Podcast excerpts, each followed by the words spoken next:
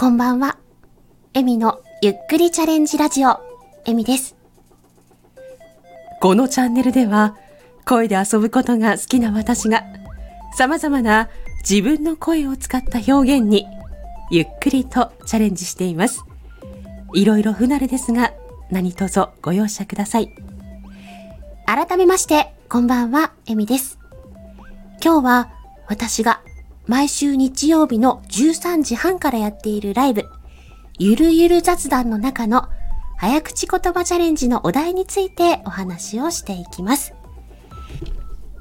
今週のお題は、オリジナル早口言葉を作っていただきましたということで、おとぼけ姉さんに作っていただいたオリジナル早口言葉やっていきたいと思います。まずは、ゆっくり読みますね。ターを買った店で、また、カッター買いたかったが、行ってみたら、店が新しかった。買いたかったカッターとは、関わらなかった店に、ガッターと買う気持ちがなくなりかかった。それでは少し早めに行ってみたいと思います。カッターを買った店でまたカッター買いたかったが、行ってみたら店が新しかった。買いたかったカッターとは関わらなかった店にガタッと買う気持ちがなくなりかかった。ちょっと、ガターっていうのが言いづらかった。結構難しかったです。おとぼけ姉さん、難しい。よかったら チャレンジしてみてください。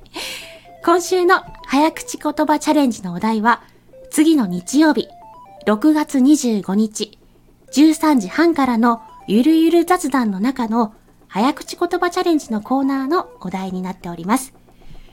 当日チャレンジできるよという方は、ぜひレターにてご一報ください。その他、ご自身のチャンネルにてやってみたよっていう方もご連絡いただければ聞きに伺います。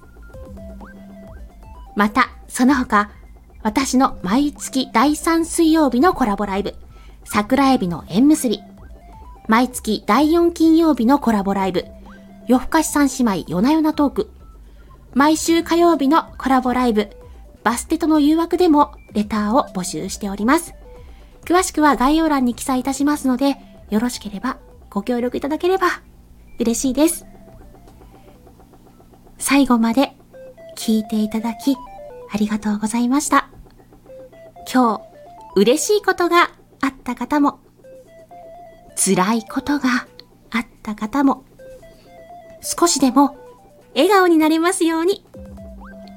では、またね。